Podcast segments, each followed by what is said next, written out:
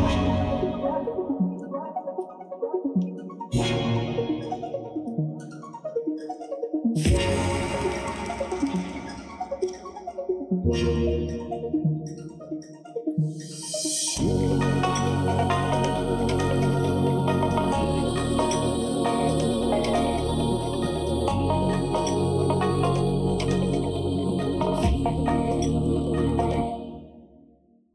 Hej och välkommen till Hotspot. Idag ska vi samtala om de höga elpriserna, det ansträngda elsystemet och om lösningarna är mer vindkraft eller mer kärnkraft. Är det Putins fel att vi har så höga elpriser? Eller är det ett strukturellt problem som kommer att bestå oavsett kriget i Ukraina?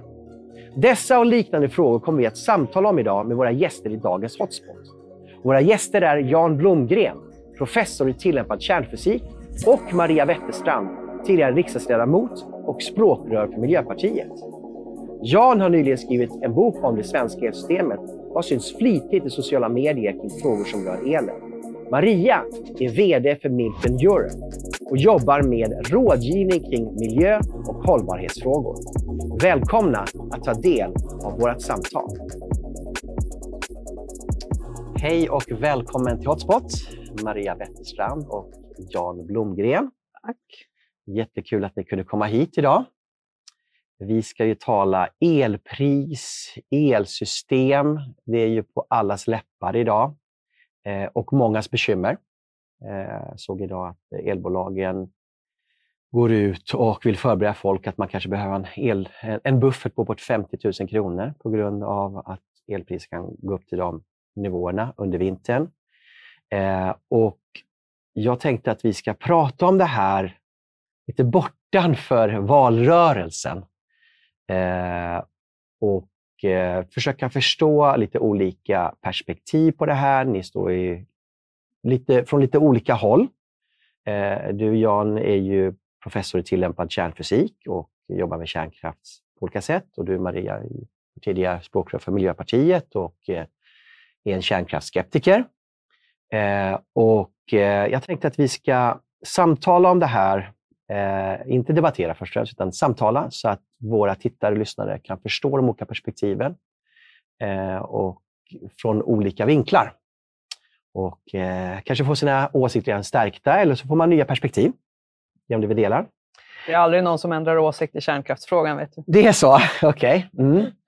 Eh, men jag tänkte vi, vi, vi börjar med den kanske viktigaste frågan som berör vanliga människor, hushåll, men även då företagare självklart. Eh, eh, I synnerhet små och medelstora företag som då redan har små marginaler. Eh, vi har haft nu under sommaren priser uppåt 10 kronor kilowatten med skatt och moms i elprisområde SE3 och SE4.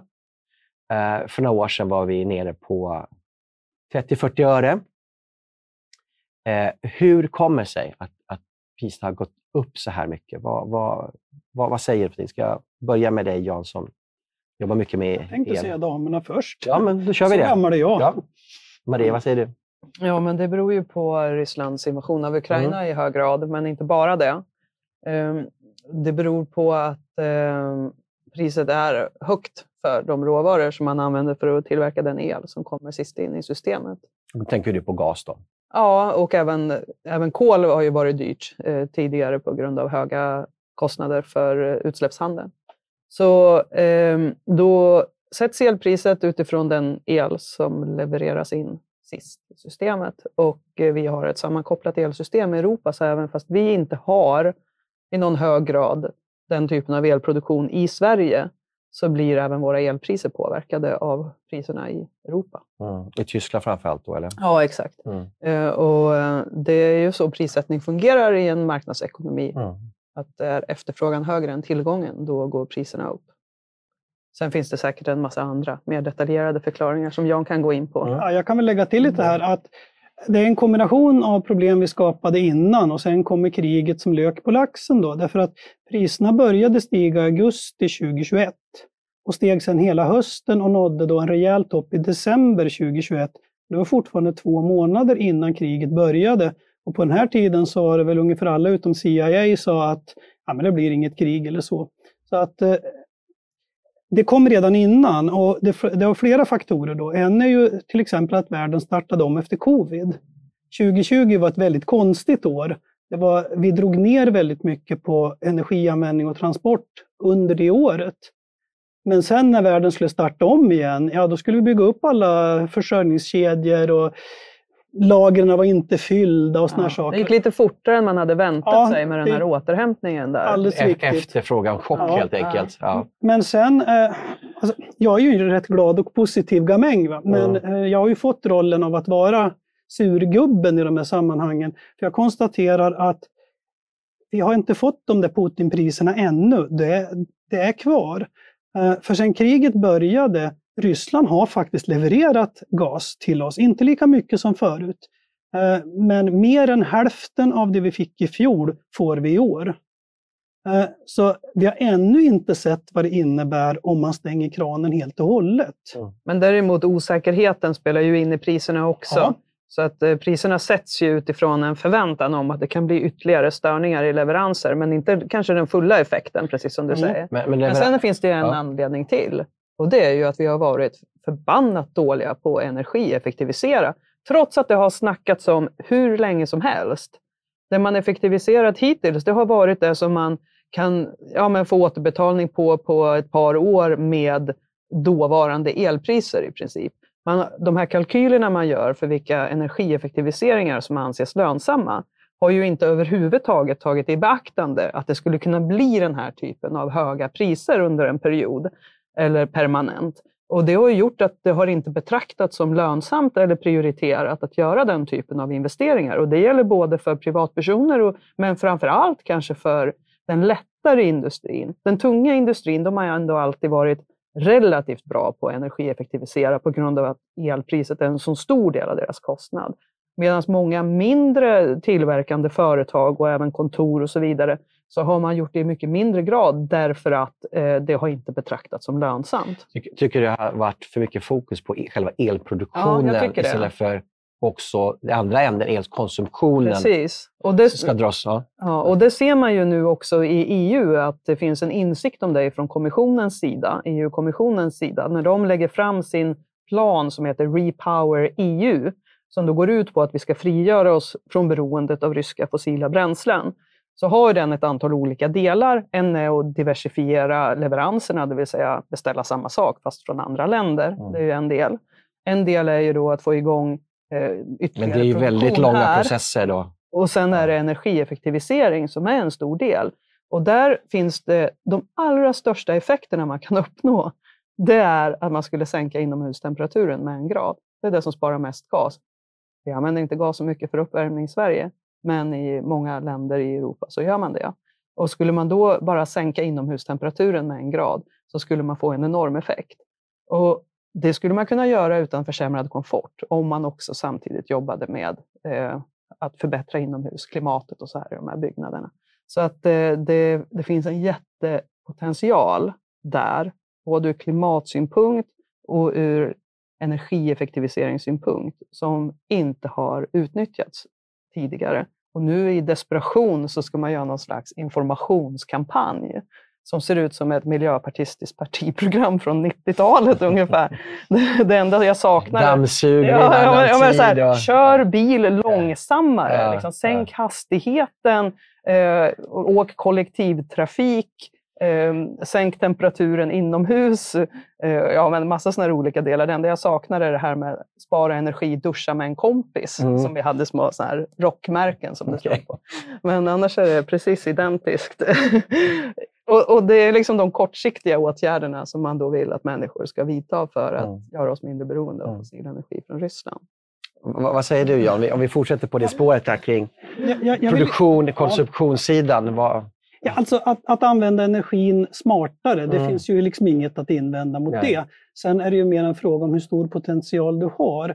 Om det är så att du tiodubblar elpriset, då ska du alltså spara 90 procent av din el för att inte din elnota ska öka och det är väldigt svårt att göra det väldigt snabbt.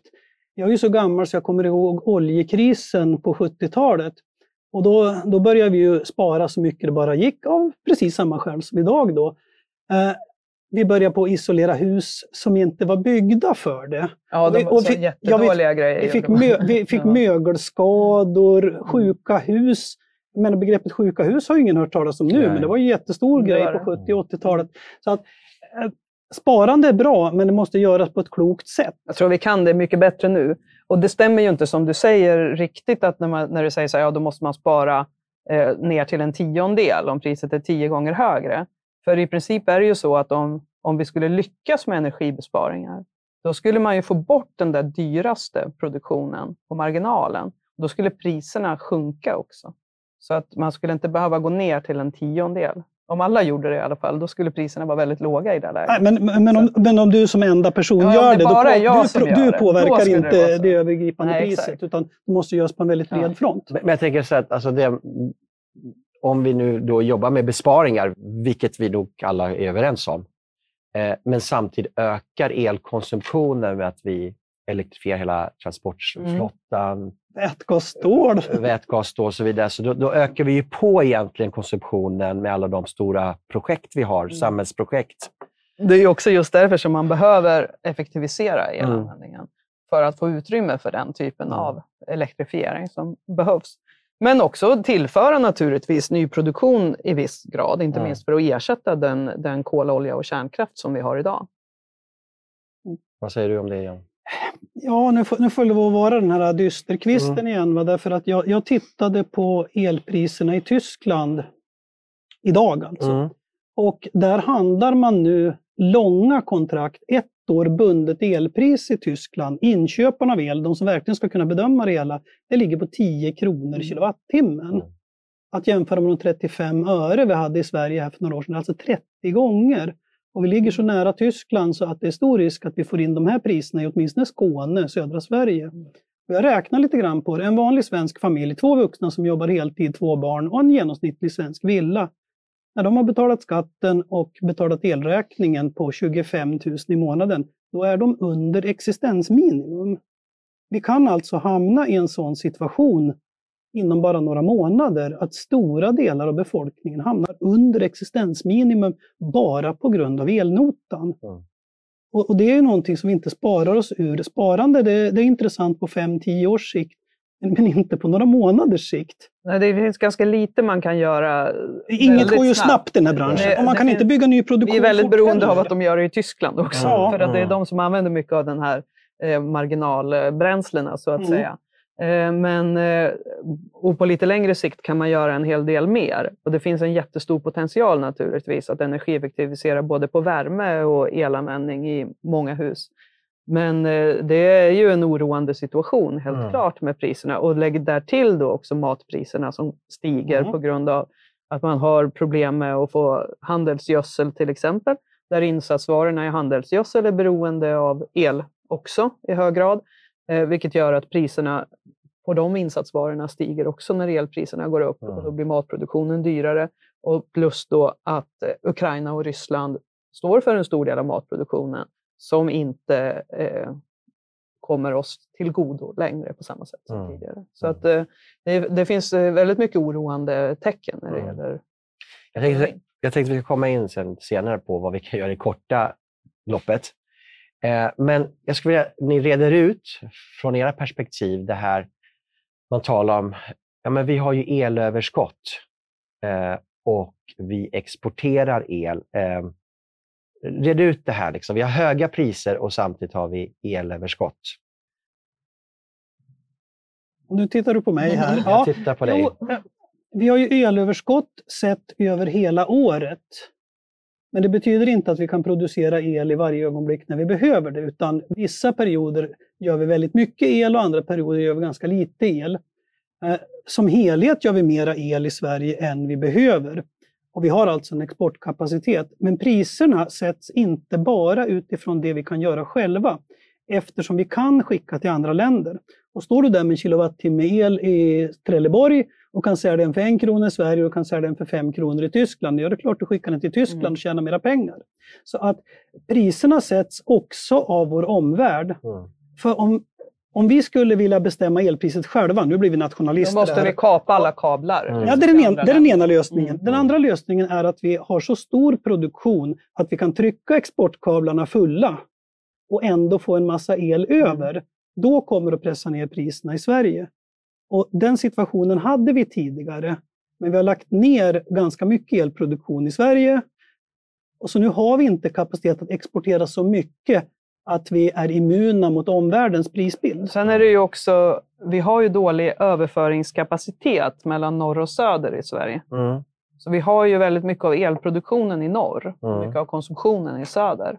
Och eh, de flaskhalsarna där eh, tar ju tid att investera sig ur. Och det har man ju, håller man ju på att jobba med, men det är inte uppnått liksom, målet att det ska flöda fritt mellan, mellan norr och söder.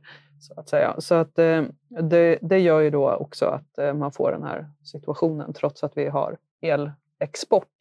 Men om vi bygger mer kablar då från norr till söder, behöver, då behöver vi också ett väldigt stort tryck effekt för att trycka, ner den här eh, energi- energin ner längs kablarna till söder.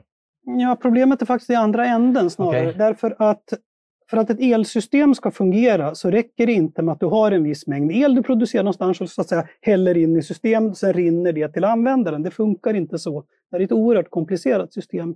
Utan det, det krävs att man har ett inom citationstecken tryck som du Mm. använder då. Eh, och det trycket har, skapar man i de stora produktionsanläggningarna. Stora tunga generatorer, stora vattenkraftverk, i Sverige då kärnkraftverk, nere på kontinenten är det då kol och gas som fyller en liknande funktion. Och lätta produktionsanläggningar, vilket då betyder små vattenkraftverk i vårt fall och vindkraftverk i första hand, de generatorerna där är inte gjorda för det, utan de är byggda på ett annat sätt. Och I de här stora tunga generatorerna har du alltså massa justeringar som gör att elnätet funkar som du vill. Och det här att vi inte får ner elen från Norrland till Mellansverige på det sätt vi kunde förut, det är inte, det är inte problem i den sändande änden så att säga, utan den är mottagande. Därför att nu har vi så lite justeringsmöjligheter i södra Sverige att får vi någon slags liten svajning på vägen, då har vi inget motmedel här nere. Och därför säger Svenska kraftnät att av säkerhetsskäl så måste vi dra ner överföringskapaciteten så att vi kan balansera upp det ifall någonting kommer på vägen. Och det där bygger man inte bort med att bygga mera överföring. Vi, vi får inte mer förmåga att balansera i södra Sverige bara för att vi får mer kablage. Det, det är ju så att vi, kabel har vi så det räcker. Den överföring vi har, den går inte på full kapacitet. Så det är inte där skon klämmer. Och det här är någonting som jag har tjatat om nu, om att i den svenska politiska debatten har vi pratat om hur vi ska göra el väldigt mycket och så lite grann om hur vi ska använda den. Det borde vi ha pratat mer om på sparsidan och sånt. Men vi har nästan inte alls pratat om hur elnätet fungerar och vad som krävs för att få, få ett fungerande elnät som är effektivt och balanserat. Ja, men då, man behöver ju också, när man diskuterar hur elnätet ska vara funktionsmässigt, Mm då fastnar man ju väldigt lätt i diskussionen om huruvida man ska ha småskalig eller storskalig produktion, om den ska vara liksom distribuerad eller om den ska vara vid enstaka stora anläggningar. Och då fastnar man igen i samma debatt som vi alltid har varje gång vi pratar energi, nämligen huruvida vi ska ha kärnkraft eller inte. Så att det finns ju en tendens att, att eh, vad man än pratar om så hamnar man liksom i att man ändå måste ha en idé om vad det är för elproduktion som vi kommer att ha i systemet, därför att det påverkar också vilket system, hur systemet ska byggas. Sen måste man ju också ta i beaktande att det utvecklas väldigt mycket idag tekniker för eh, lagring till exempel. Inte bara batteri, elbilsbatterier, man diskuterar också mycket annan typ av lagring, värmelagring och så vidare.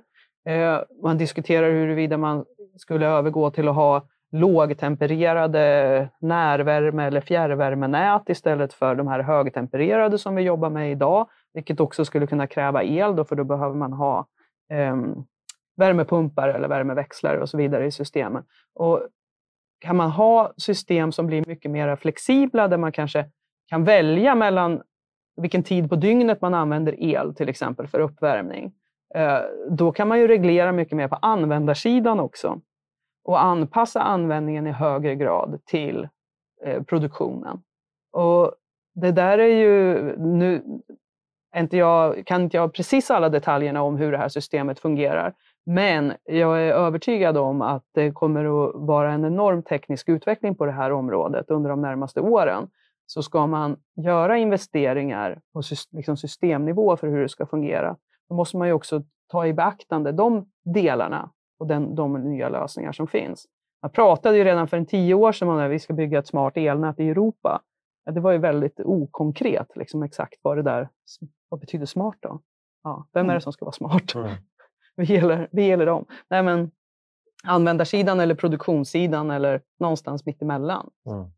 Får jag haka på där? Mm. Eh, du, du, nämnde lagringstekniker. Jag har försökt mm. att hitta effektiva lagringstekniker. Mm. Den enda jag hittade är pumpad lagring i vattenkraft. Då. Pumpa vatten upp, mm. släppa ner igen. Där kan du ha 80 procentiga verkningsgrader. Eh, medan vätgas och batterier de har rätt mycket begränsningar. Mm. Men du sa att det finns andra tekniker på gång. Nu vill jag lära mig någonting. Vilka är det du tänker på? Nej, men man pratar ju om värmelager, alltså långsiktiga värmelager där man kan spara från sommar till vinter och sådana saker för att man inte skulle behöva producera lika mycket värme i fjärrvärmenätet till exempel på vintern. Med bergrum eller med att man mm. värmer upp vatten eller men, men, det gör ju nästan ingenting på elsidan. Nej, det, det, det, det, det, det har ju, men, men fanns det några andra el, ellagringsmetoder nej, du har nyss nej, som, skulle kunna vara intressanta? Det är ju vätgas och batterier framför allt. Mm. Och som mm. du säger, pumpkraft.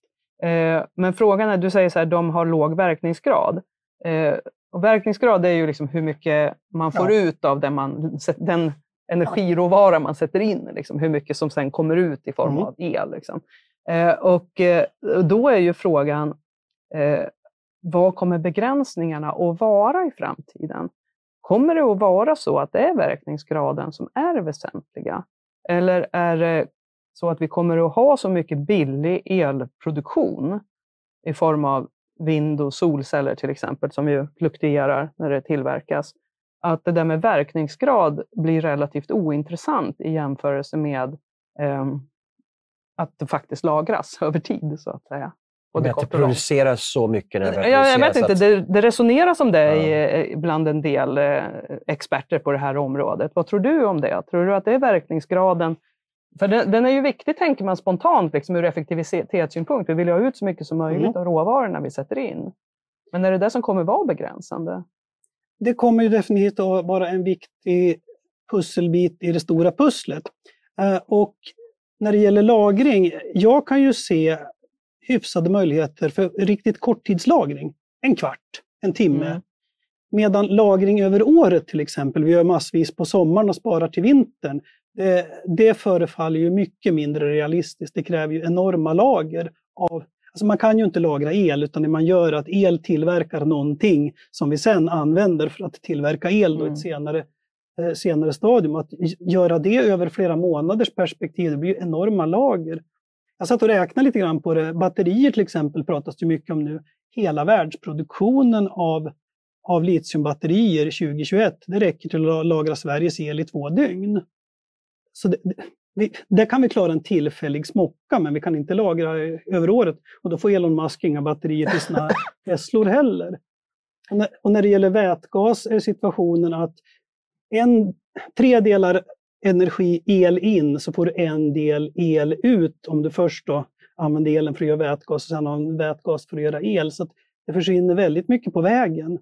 Ska du lagra vätgas från sommar till vinter till exempel, det är ju, det är ju helt bizarra volymer vi pratar om. Så det är snarare någonting som kan vara Fast intressant på väldigt kort skala. Men du säger så här, det skulle vara två dygn Sveriges el. Det är, det är ju en intressant siffra, liksom. men man ska ju också vara medveten om att vi skulle ju inte behöva lagra hela. Alltså vi behöver ju inte ha ett helt dygns elproduktion antagligen, Nej. utan det är ju en del av den som skulle kunna liksom, på marginalen justeras.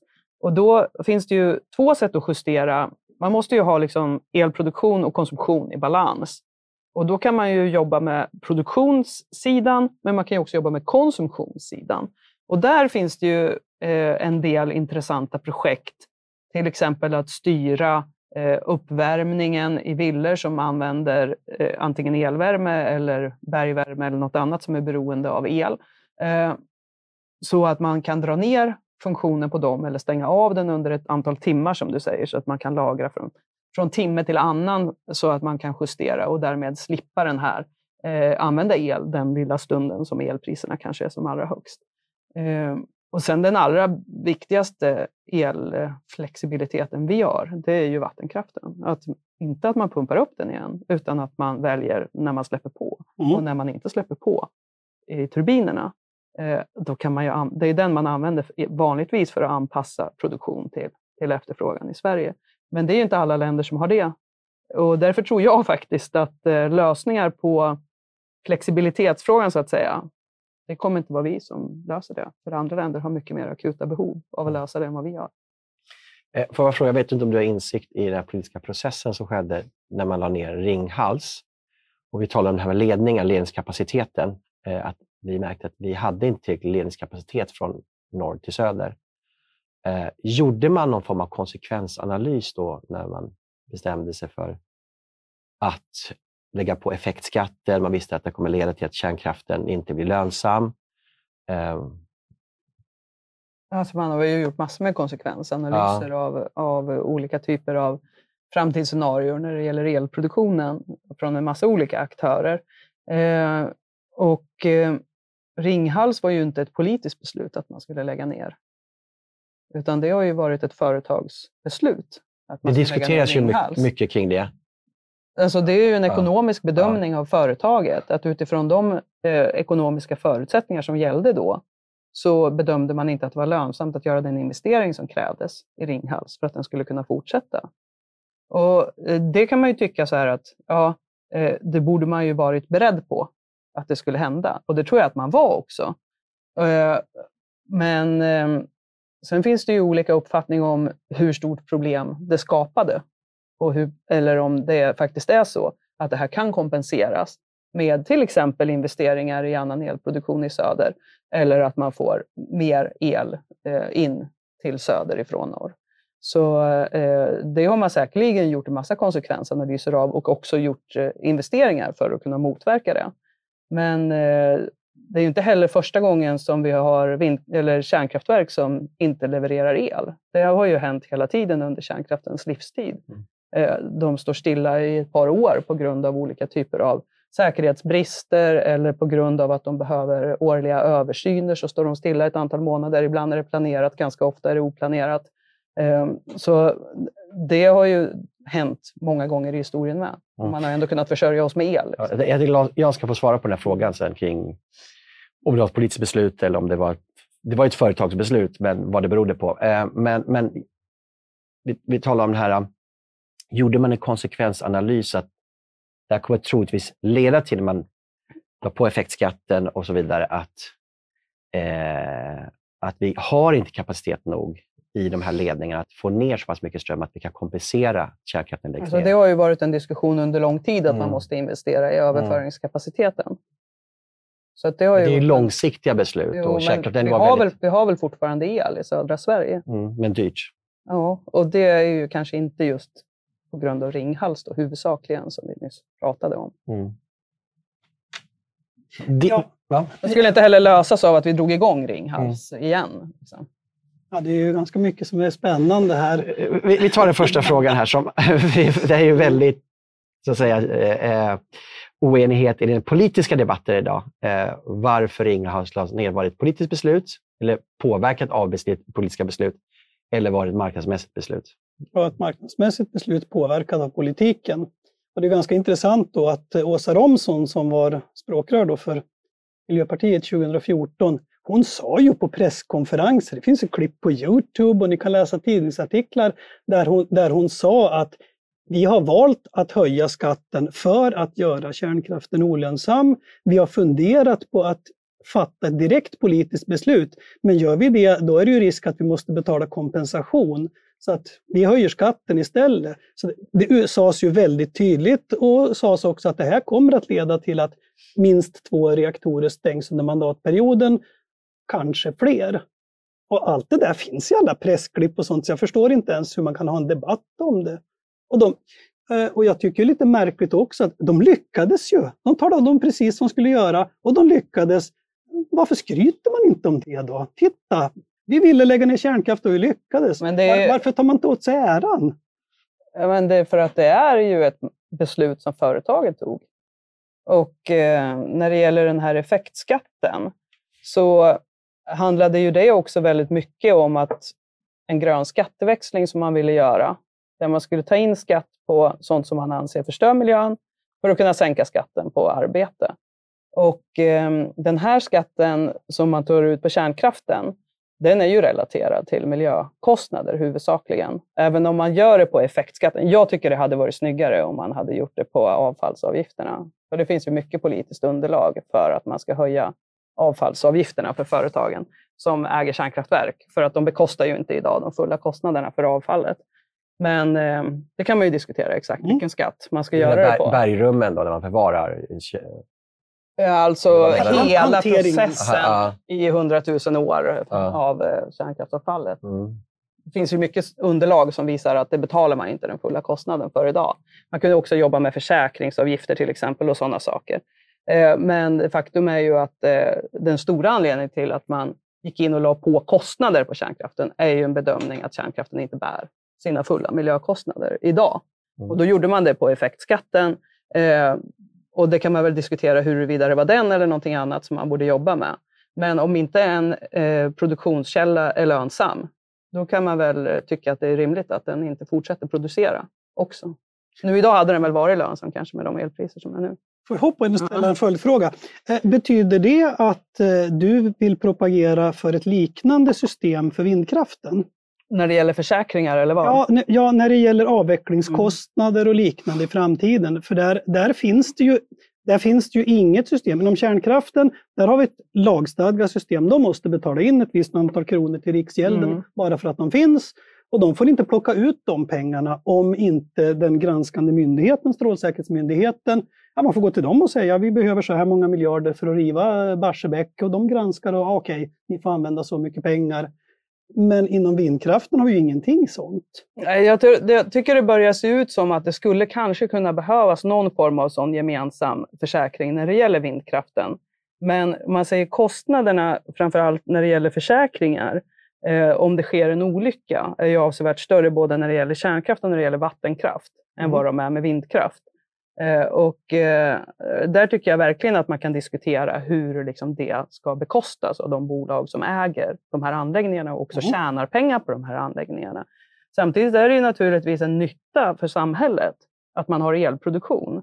Eh, men då måste man ju diskutera liksom, hur mycket ska vi subventionera den här typen av produktion genom att bära deras försäkringskostnader eller bära deras avvecklingskostnader eller avfallskostnader.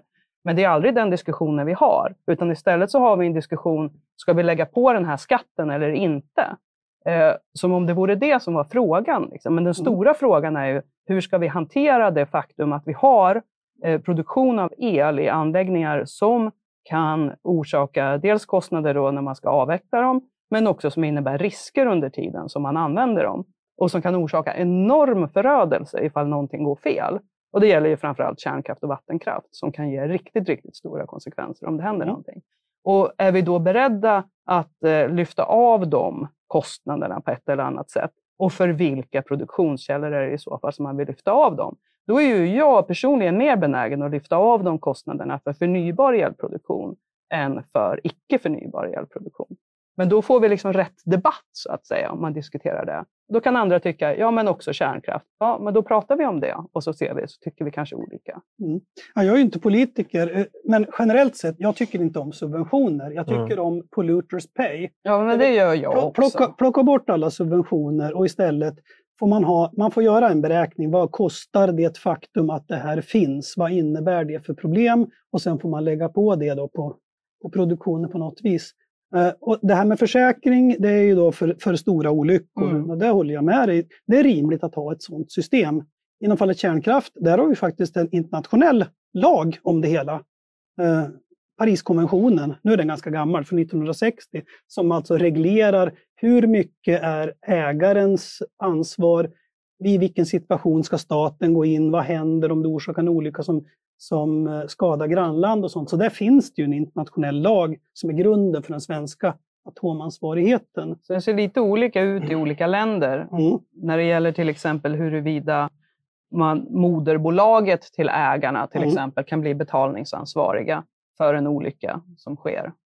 Där Mm. vi i Sverige då har begränsat det så att det inte slår igenom på samma sätt Mm. till moderbolag som det gör i till exempel Tyskland. Mm. Men om, om vi går tillbaka, nu, nu har vi klarat av de stora olyckorna här Mm. och risken för dem. Och där är ju vindkraft och solceller, de har en mycket liten sån riskfaktor. De kan ju orsaka små olyckor men Mm. knappast stora.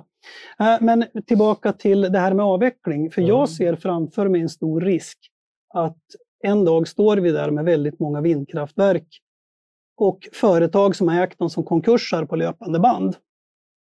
Vad händer då? Ja, markägaren blir ansvarig och då har vi konkurs hos markägaren och så hamnar det hos skatt, skattebetalarna. Och vi har inget vi har inget lagkrav idag att sätta av medel för den kommande avvecklingen. Det är ju också en riskpremie som ni talade om Mm. tidigare, då, Ja, som vi tar med i räkningen kanske. Då. Jag, jag, jag tycker att det, det vore ju logiskt då att man hade det på ett liknande sätt. Mm. Pengar som inte företag som driver det hela kan plocka, utan de, de får ligga i Riksgälden och, och sen får vi ha en inspekterande myndighet som avgör när man sen ska ta ut dem för den kommande Jag tror, jag tror också att det kommer, att, det kommer att, att behövas någon form av lagstiftning kring det där på samma sätt som eh, förorenad mark till exempel. Mm. Eh, där, där har man ju problem idag med mark som förorenades för länge sedan där den som gjorde det inte går att komma åt för de inte Mm. existerar längre. Eh, och då får ju staten gå in och ta de kostnaderna idag för att Mm. sanera den marken. Och där har man ju skärpt upp lagstiftningen men det skulle säkert kunna göras mer på det området också tror jag. Så överhuvudtaget det här med att ta ansvar för de långsiktiga konsekvenserna av eh, olika typer av aktiviteter det bör ju vägas in hela tiden tycker jag i den här typen av, av regelverk och beslut. Mm. Ehm, så att det är ju eh, det är ju definitivt en, en fråga och den blir större och större för vi börjar ha vindkraftparker som börjar bli gamla också. Nu. Mm. Så länge man inte har det, ja, men då är det ju en icke-fråga nästan. Men sen så fort det börjar bli så att ett antal parker börjar bli gamla eh, och behöver bytas ut eller upprustas eller läggas ner och så vidare, då, då kommer ju det här på bordet direkt. Mm.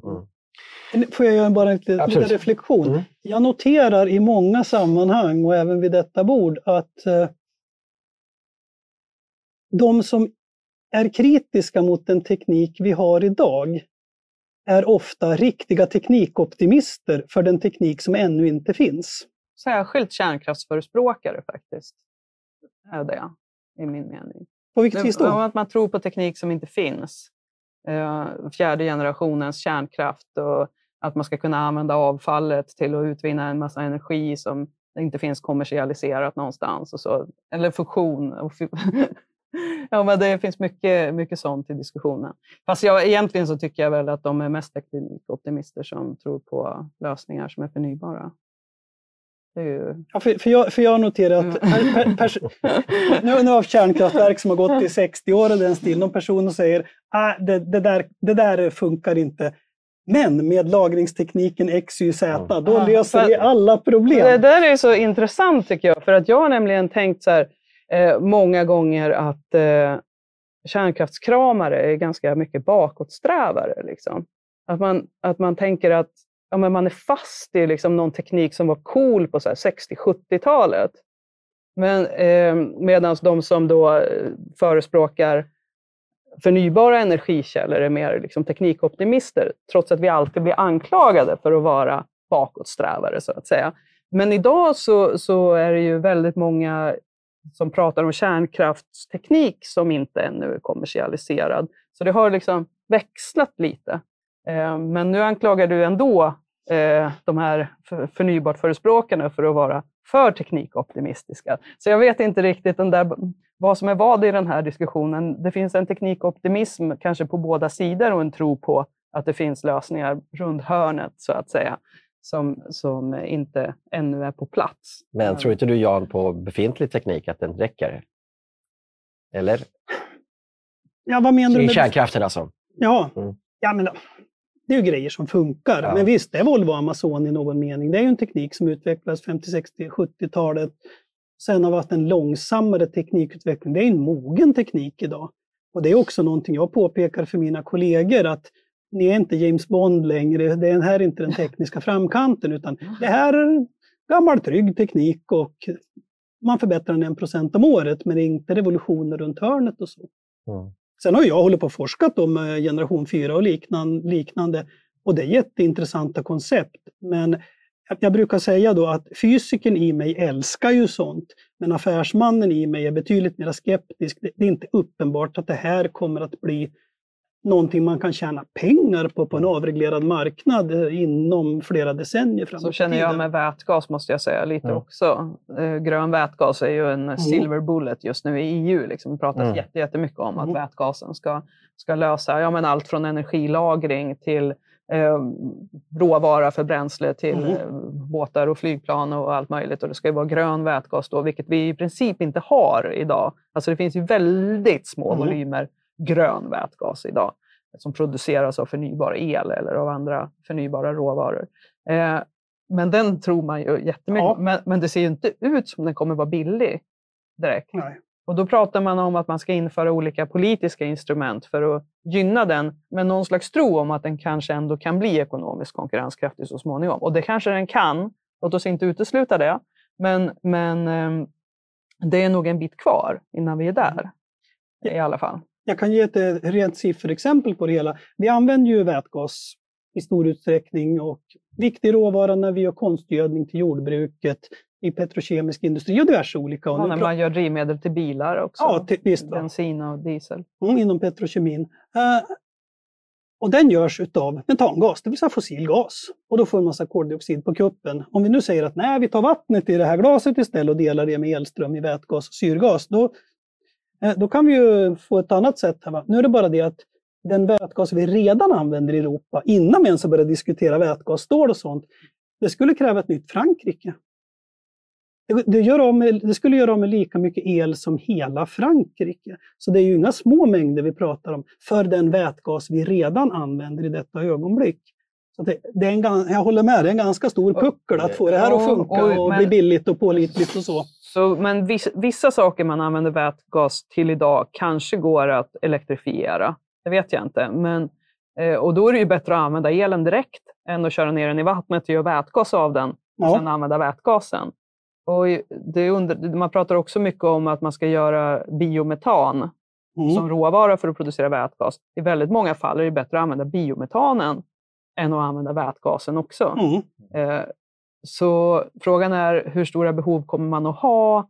Eh, vad är rimligt liksom, ekonomiskt att göra med vätgas mm. och inte? Köra bilar med vätgas, det, det, det, tror jag inte är en jättebra lösning. Då är det bättre antagligen att använda batterier om vi kan tillverka tillräckliga volymer av batterier utan att det blir enorma miljökonsekvenser mm. förstås.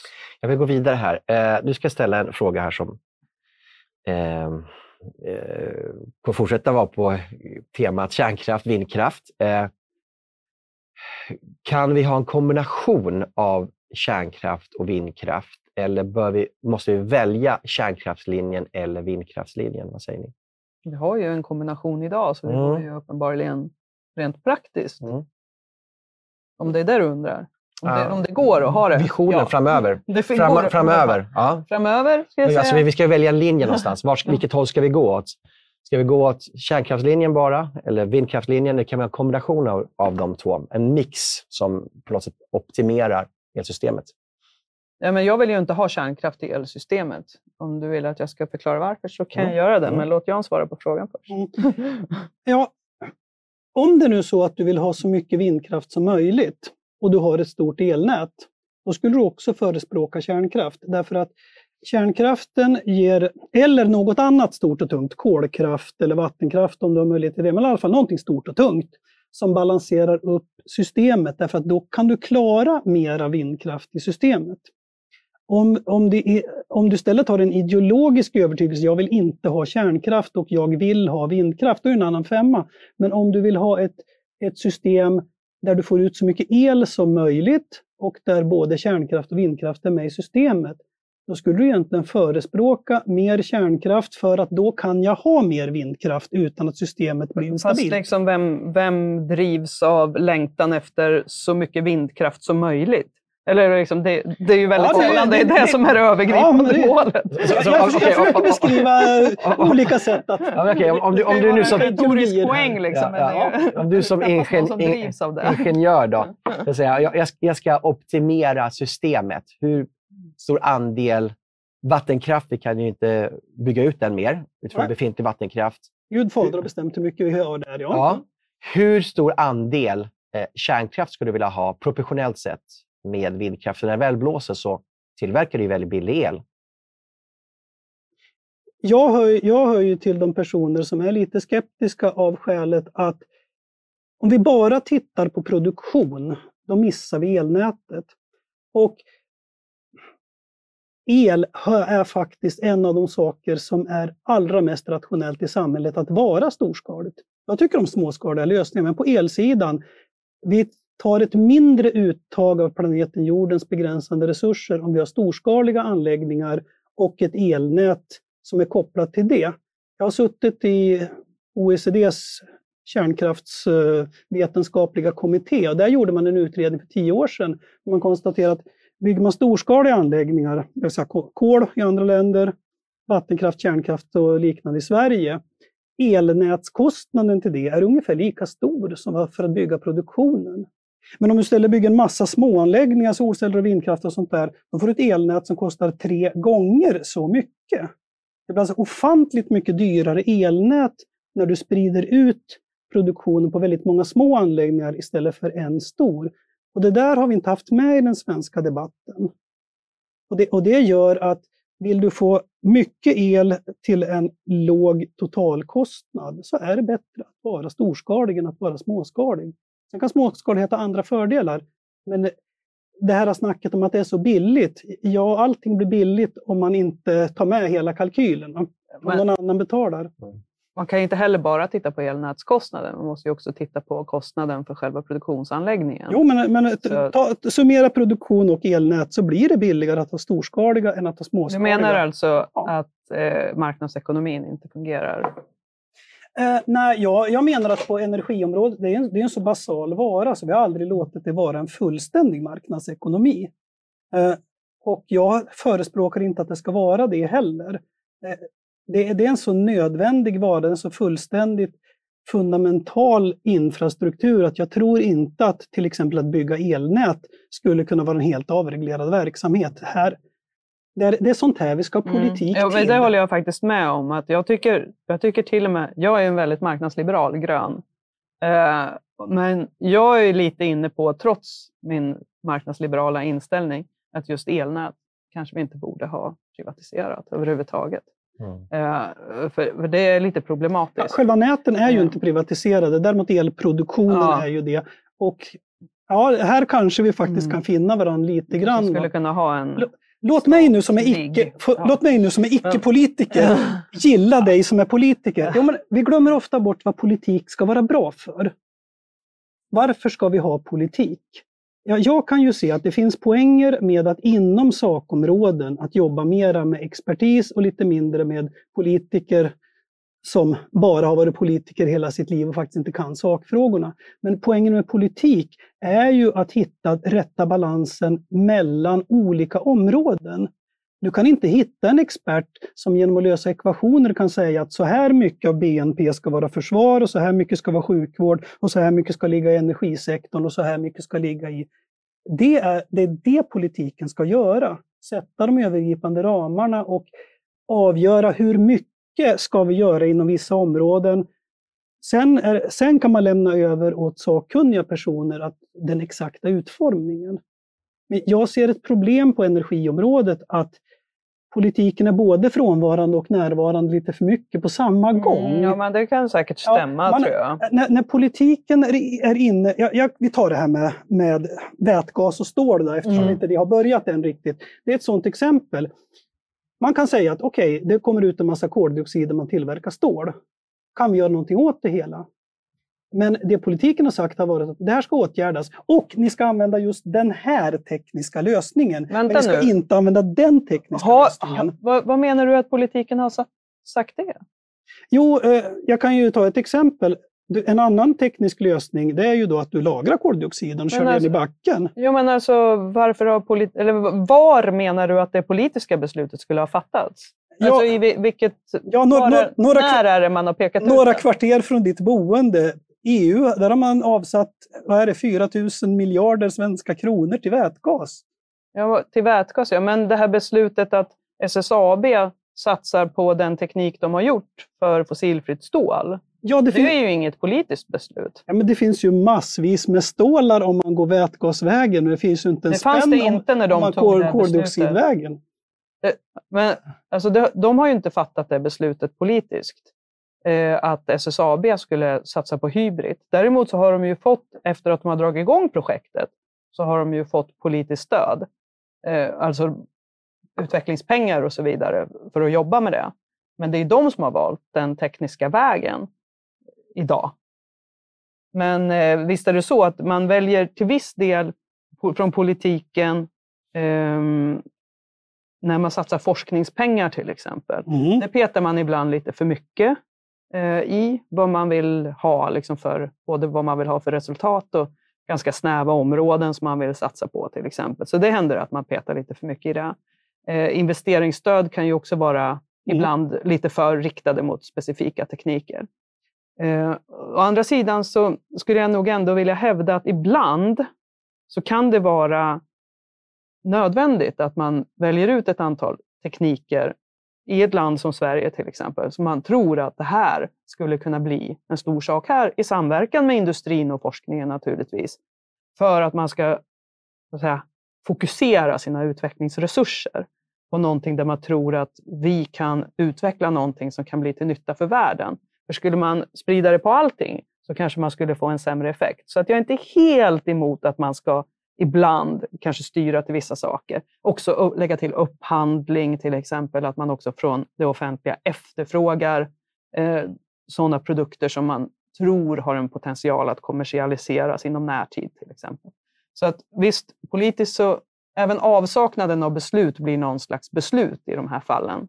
Och om man då inte väljer att styra så, så kan det ändå vara så att man indirekt, genom att inte styra, gör att allting hamnar i en viss typ av teknik. Kanske den som ligger närmast i tid, fast det finns större potential i något som ligger längre fram.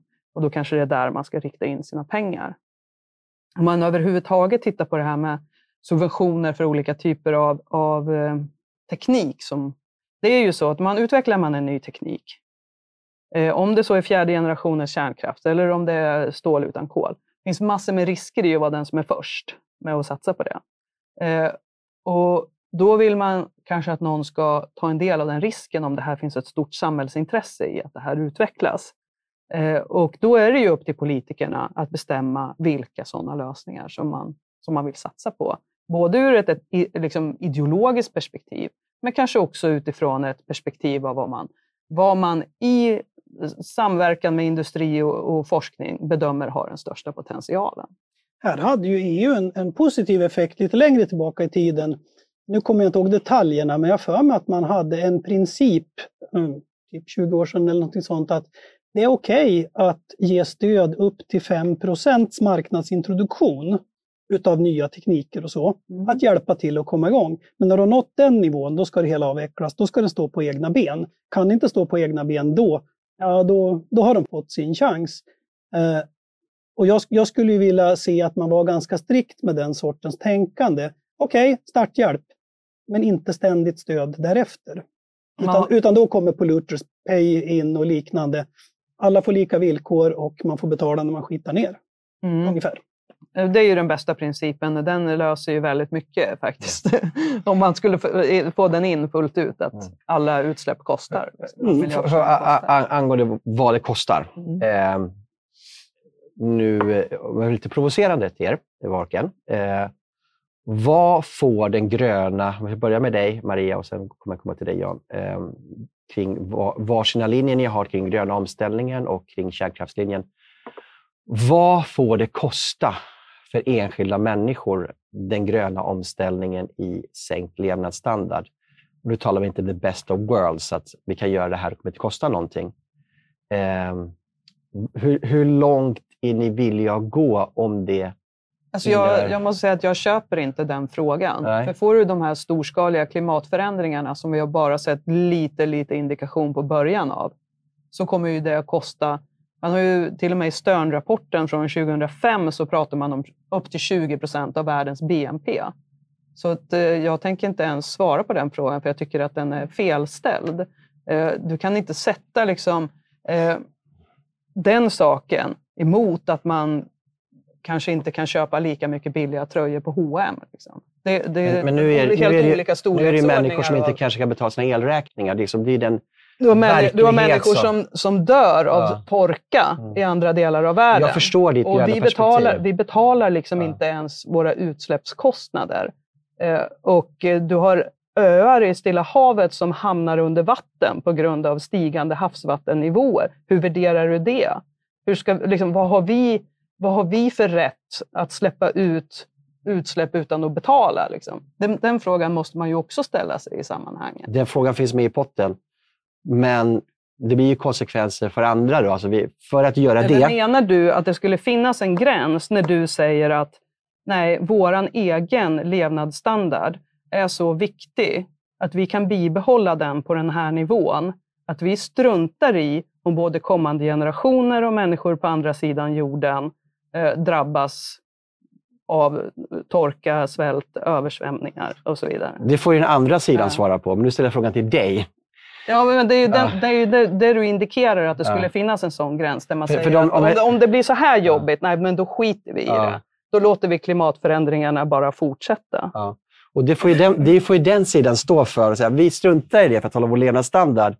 Men då frågar jag dig, ja, som företräder den andra frågan, jag menar den andra sidan menar jag, att, att hur långt är ni villiga jag att sänka... Jag är helt övertygad om att att det är du kan värre. göra det utan att vi sänker vår levnadsstandard? Nej, det säger jag inte. Nej. Jag är helt övertygad om att det kommer att bli värre om vi inte agerar. Mm. Men vi, det pris, den kostnad vi måste kanske betala är en sänkt Men, levnadsstandard. Menar du att jag ska göra en bedömning av exakt var den skulle hamna? Det, det, väl, finns väldigt lite forskning på det mm. området faktiskt. Det finns forskning som eh, försöker bedöma vad är kostnaden av storskaliga klimatförändringar. Det finns en del forskning som har tittat på Eh, vad skulle det krävas i samhällsomställning och vad skulle den kosta? Och alla de tyder på att det är avsevärt billigare att agera mot det klimatförändringarna. Någonting. Det är inte gratis. Mm. Men det som är osäkerheten i det, det är ju, kan vi ändå eh, liksom fortsätta ha en ekonomisk tillväxt till exempel i ett sådant Men, samhälle? Kan du svara på det här då, Maria? Tycker du att vi ska sänka vår levnadsstandard för att rädda klimatet? Om det, ja eller nej? Om det blir konsekvensen mm. av att agera eh, för att vi inte till exempel hittar tekniska lösningar tillräckligt snabbt, så är det ju det vi måste göra, därför att annars får vi ännu mera sänkt levnadsstandard sen. Mm, Okej, okay. så svaret är ja? Ja, det mm. måste man ju vara beredd Absolut. på. Att det kan eh, hända. Jan, vi har inte så lång kvar. Hur stor risk tycker du att vi ska ta med, om vi ska ha en kärnkraftbaserad energi som energislag, en stor del av vår eh, energiproduktion, i form av möjliga terroristdåd, kärnkraftsolyckor. Eh, det finns vi ett Ukraina-krig nu där vi har en kärnkraftsläggning som ligger mitt i, i stridslinjen. Eh, att det kanske kan läcka strålning från, från våra bränslestavar när vi ska bevara dem. Hur stor riskpremie tycker du att vi ska ta för att ha ett stabilt elnät? Så pass mycket att vi får folkets acceptans. Jag är ju lite mer luttrad som gammal mm. kärnkraftsgubbe. Jag tar Tyskland som exempel. De hade en väldigt säker, eh, länge lönsam, eh, högteknologisk standard och sånt, men de vann aldrig sitt folks gillande. Kärnkraftsopinion var hela tiden anti i Tyskland och det dödade dem till slut. Det är väldigt svårt att genomföra saker och ting om man inte har folket med sig, eller åtminstone inte mot sig. Och Det gäller även här. Jag, jag skulle gärna vilja se en grön värld och klimatet och alltihop så. Va? Men gör man det på ett sådant sätt så att folk går man i huset med högafflar och lie och gör revolution, ja då kommer vi ingenstans. Utan det måste ske gradvis och i steg på sätt som människor kan acceptera. Och det gäller kärnkraften också. Vi kan, vi kan inte spela rysk roulette med människors liv och hälsa. Det måste göras på ett klokt och ansvarsfullt sätt. Det är faktiskt precis där gränsen går för mig också. Mm. Jag skulle inte avskaffa demokratin för att rädda klimatet. Mm. Tack så jättemycket eh, för det här samtalet. Väldigt eh, givande. Jag eh, tycker vi hade en bra ton. det blev lite på slutet här så kanske det blir lite känsliga frågor, men, men det behöver lite krydda också. Det var ju du som ställde konstiga Abs- frågor. Ja, men konstig fråga tycker jag. Okej. Synnerligen relevant fråga. Ja, ja, det beror på vad man tycker. Då. Men eh, jättekul att ni kom hit. Verkligen. Tack så jättemycket. Tack så jättemycket att du har tittat och lyssnat på oss idag. Och välkommen tillbaka nästa vecka. Då kommer vi tala om det nya medielandskapet som växer fram och ha Jörgen Hytfeldt som gäst här. Välkommen tillbaka. Då.